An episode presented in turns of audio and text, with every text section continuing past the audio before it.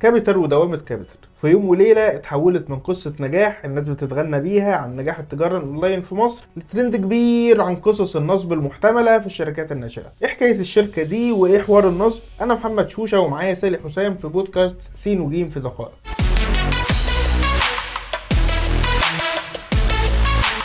واحدة واحدة كده يا سالي ونبتدي من الأول. إيه شركة كابيتر دي أصلاً؟ كابيتر شركة ستارت اب مصرية بدأت تشتغل في يوليو ألفين وعشرين بفكرة بسيطة جداً، هي كانت مجدية لناس كتير، أبليكيشن موبايل تشتري من خلاله منتجات كتير زي الأكل والشرب من كذا محل وتدفع فلوسها أونلاين بالكريدت كارد مثلاً ويوصلوا لك لحد عندك. في الأول الشركة كانت ناجحة لدرجة إنها بقت ثاني أكبر شركة من حيث الحجم في مجال تجارة التجزئة والمتوسطة، وكمان قدرت تتوسع في حوالي ثمان دول في الشرق الأوسط، وعملت خطط كمان عشان توصل لمرحلة اليونيكورن اللي هي تبقى من الشركات اللي بتتجاوز قيمتها المليار دولار في ألفين وثلاثة وعشرين. طيب الكلام ده لحد دلوقتي حلو، ايه بقى ودانا لحوار النصب اللي الناس بتتكلم فيه دلوقتي؟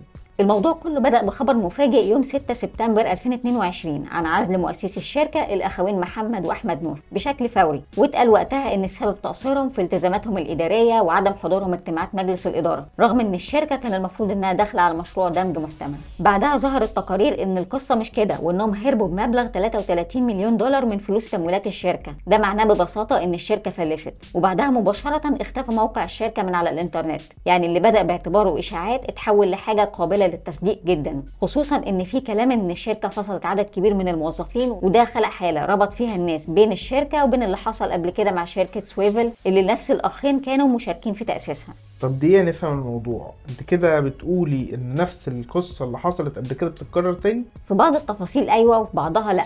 في الحالتين كان في محاوله للتوسع السريع، في حاله سويفل ما كانش فيه ربحيه، لكن المؤسسين قرروا ان هم يحققوا الربح في ألفين وثلاثة وعشرين بدل الخطه الاصليه اللي كانت في ألفين وأربعة وعشرين، وده يمكن خلاهم يعملوا خطة من بين بنودها توفير التكلفة بتسريح بعض الموظفين. لكن في النهاية سويفل ما قفلتش، بالعكس كانت شركة مغرية بالنسبة لشركة عالمية تانية زي كوينز كامبت اللي هي استحوذت عليها وخلتها تكمل شغل في مصر. في حالة كابيتر بقى الوضع اختلف، اللي اتقال ان من بين المشاكل كان عدم دفع مرتبات الموظفين في الوقت اللي الشركة فيه كانت بتتكلم عن خطط توسع مستمر، سواء بأخبار شراكة مع بنك مصر او تعاون مع بنك كيو إن بي القطري. وحتى في مارس اللي فات كان في اخبار عن توقيع كابيتر برنامج تمويل مع شركة كونكت ب مئة مليون جنيه. طب هو طبيعي شركة صغيرة زي دي تجمع كل الملايين دي في الوقت القصير ده؟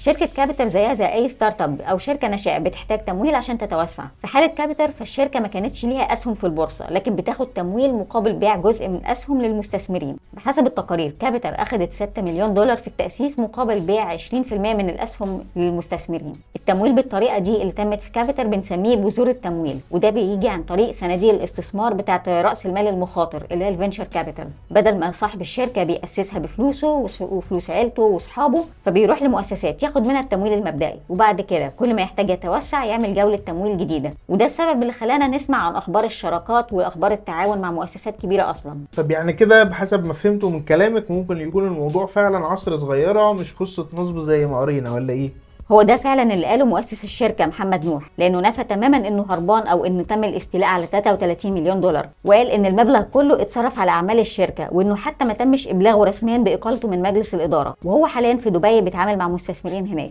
كمان قال إن تم صرف سبعين بالمئة من رواتب الموظفين وعددهم حوالي ألفين، لكن ما قدرش يصرف الباقي بسبب حالة الاضطراب اللي حصلت، ورمى باللوم كله على حرب أوكرانيا وإنه سبب في أزمة تعثر الشركة. طيب بعد كل التفاصيل اللي احنا بنتكلم فيها دي، هل الدوشه دي ممكن تأثر على الاستثمار في الستارت ابس؟ هو بحسب كلام الدكتور خالد اسماعيل مؤسس كيانجل للاستثمار، فالشركات الناشئه عليها ضغوط عالميا بسبب ازمه كورونا واللي لسه اثارها موجوده لحد دلوقتي، وطبعا في دلوقتي كمان الحرب الاوكرانيه. هو شاف ان اللي بيحصل في كابيتر حاجه مؤسفه، لكن المفروض ما تاثرش على سوق هو كده كده بقى مطلوب وبقى عنصر اساسي في الاقتصاد. فقال ان الفشل في الشركات الناشئه اصلا نسبته ثمانين بالمئة. كمان في خبراء قالوا ان اللي بيعمل استثمار براس المال المخاطر بيبقى عارف كويس ان العائد اللي جاي من الشركات الناشئه ما بتزيدش احتماليته عن عشرة بالمئة. لكن في خبراء تانيين قالوا ان اللي حصل كان جزء من ترند ان الشركات الناشئه دي بعد ما بتاخد فلوس كتير في الاستثمار بتقعد تحرق في الاسعار عشان تتوسع في السوق. يعني ايه حرق اسعار يا سيدي؟ حرق اسعار ان الشركات دي بتاخد تمويل وبعدين تعرض المنتج بتاعها بدل ما هو ب عشرة جنيه مثلا تعرضه ب خمسة جنيه، وبعدين تتخلى عن المكسب مقابل انها تتوسع في السوق على حساب منافسين ليها، وده قد يكون معناه خساره قريبه ممكن في ظروف مش مواتيه تبقى خساره بعيده. ده حقيقي اللي حصل فعلا، وكان في شركات مستعدة فعلا تضحي بالمكسب بتاعها في مقابل تحقيق مكسب بعيد بعد كده. الفكرة هل هي بتقدر تحقق ده بعدين ولا لا؟ طيب يعني احنا كده بنتكلم عن مخاطر قايمة وحقيقية. ايه بقى يخليني انا اروح احط فلوسي في شركة بالمخاطر دي؟ زي ما قلنا قبل كده، رأس المال المخاطر زي الاسم ما بيقول خطر، لكن في نفس الوقت اذا نجح فالعائد منه بيبقى عالي. ده بيرجع في الاخر للمستثمر، عندك فلوس تخاطر بيها ومستعدة تتحمل خسارة مقابل مكسب عالي ولا لا، خصوصا ان رأس المال المخاطر بيدور عادة على مجالات جديدة في السوق عموما. والتجارة الاونلاين والشركات الناشئة في مصر مجال جديد، لكن فرص نمو موجودة وتحقيق مكاسب موجودة ضخمة.